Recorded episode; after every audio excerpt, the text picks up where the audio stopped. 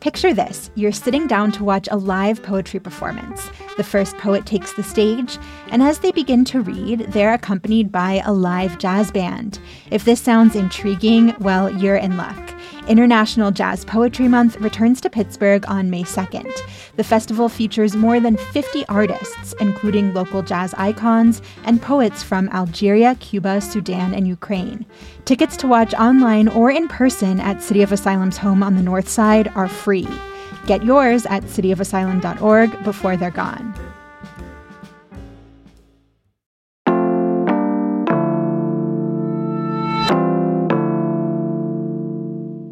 Here's what Pittsburgh is talking about. Fish fry season kicks off on Friday, but the tradition to pack church basements and VFWs might be observed a little closer than the actual holy season of Lent. Sorry, Sister Bridget. And for you non Catholics, that means you can only get it through the first week of April. So we're bringing back this episode with Pittsburgh fish fry connoisseur and writer Rossilynne Skena Culgan to dish about the tradition and what's good on the menu.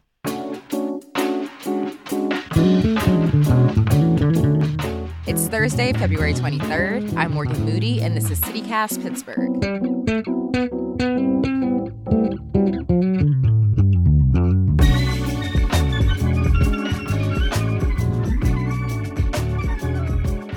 Rossilynne, you've done some reporting on fish fries for Saveur magazine, which sounds delicious. Um, how did this tradition get started?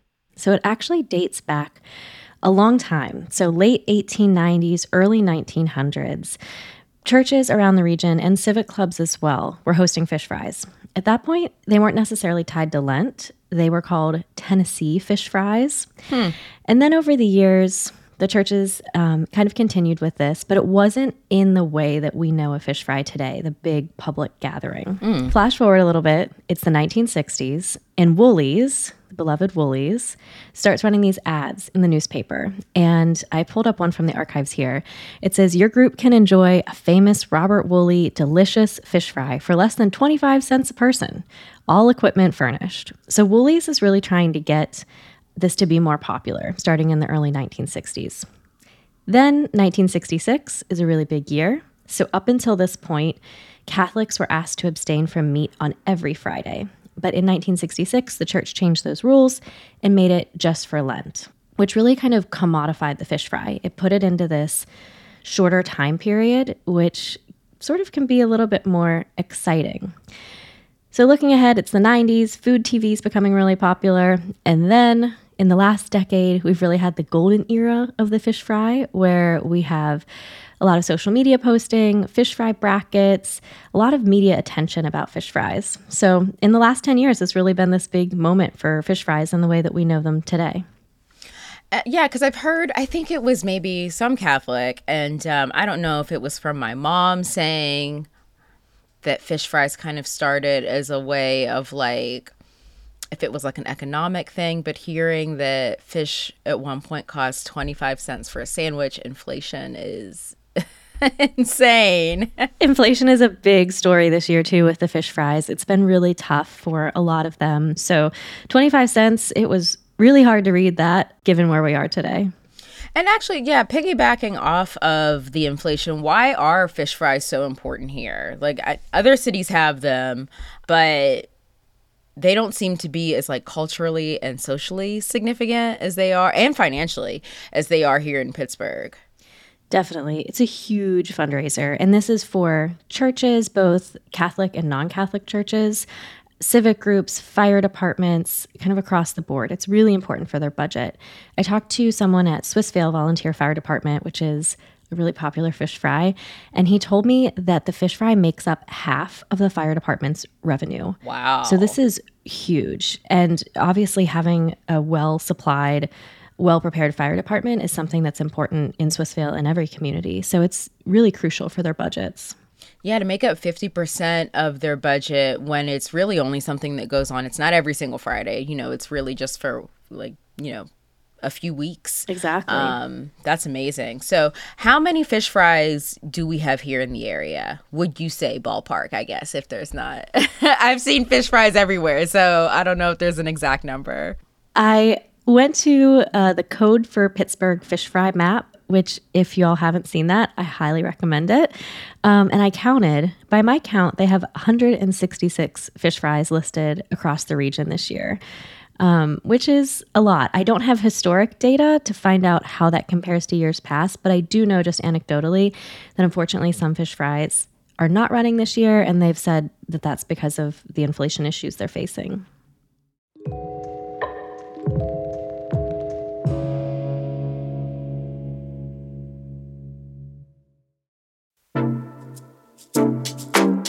Do you like to dance? Look at beautiful art, eat gourmet snacks, people watch? Well, mark your calendars for Friday, June 7th for one of my favorite parties in Pittsburgh. It's Mattress Factory's 25th garden party. The theme this year is make believe, and it's all to celebrate and support the creatives in our community. There's going to be live music, an open bar, an art auction, and probably my favorite, the costume contest. Trust me, I will be judging yins, and so will everyone else there. Be playful, be imaginative, explore your magical realm because this is a theme party. You want to come dressed to impress. You must be 21 and up to attend, and rest assured, every dollar raised goes directly towards supporting the museum, its art, its education, and all of its community outreach initiatives. Get your tickets now to the 25th Mattress Factory Garden Party. They are in our show notes and online at mattress.org. So, okay, if you have lived under a rock or if you just moved here, Rossilynne, what can you expect from a Pittsburgh fish fry? Like set the set the scene for us. so, in terms of the scene, um, my new friend, the Cod Father, ah. um, who has an amazing Facebook page, his name is Dave Shore. Um, he started this page several years ago, and it's really taken off.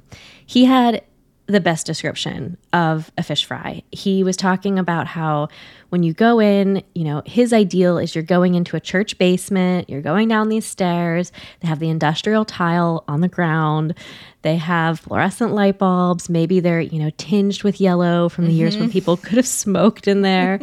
um, there's like stuff around from CCD or another, you know, church event. So that's kind of the setting for him. Um, another setting I want to point out is again Swissvale Volunteer Fire Department. You actually eat among the fire trucks. So you they set up tables in the garage and you're sitting there eating next to a fire truck, which I think is really cool. And if you have kids, they probably will think it's the coolest thing ever. And then in terms of the food, there is often a line, but a lot of places now have options where you can call ahead, which is great. Um, so there's usually a line. And then once you get your food, it's this fluffy white bun. Sometimes it's more of a hamburger size bun, sometimes it's more of a hoagie size roll. And inside that, you've got your crispy fried fish. It's usually going to be cod, but one fish fry that I interviewed uses haddock, mm. um, which is a bit unique. That's at St. Sava Serbian Orthodox Church in McKeesport.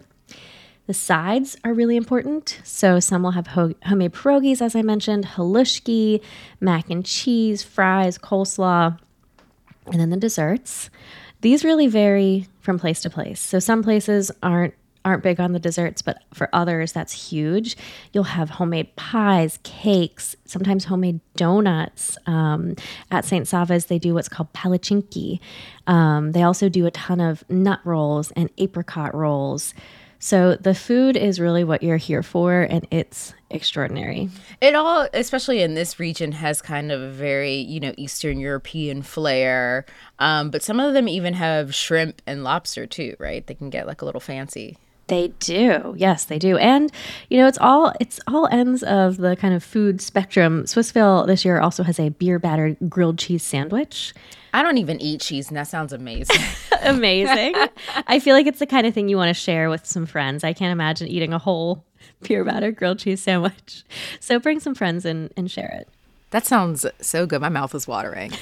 but have there been any long lasting effects, you know, um, since the pandemic on fish fries? I know churches were struggling to stay open.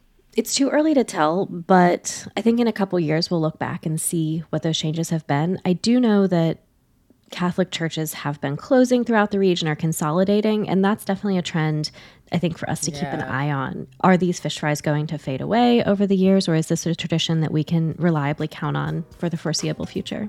Rossilynne Skena Culgan is a journalist. We'll link to her piece in Saveur in the show notes. Thanks for joining us. Thank you for having me.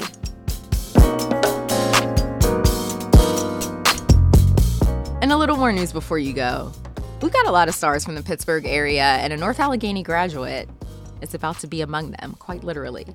NASA astronaut Woody Hoburg is getting off this planet with three other astronauts for the SpaceX Crew 6 mission. The crew will spend six months on the spacecraft that floats 254 miles above the Earth.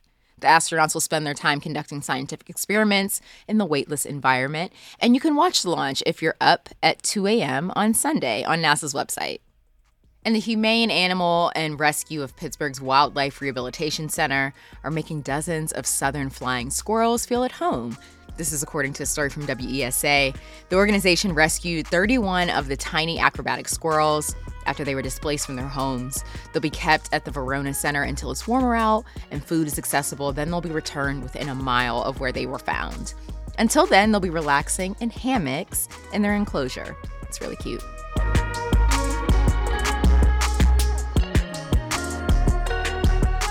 That's all for today here on CityCast Pittsburgh. Thanks for hanging with us, like those squirrels. If you enjoyed the show, tell your friends, rate the show, leave a review, and of course, subscribe to our Hey Pittsburgh newsletter. We'll be back tomorrow morning with more news from around the city, so we'll see you then.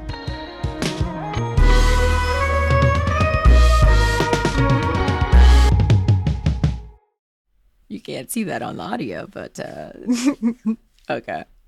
I'm fancy.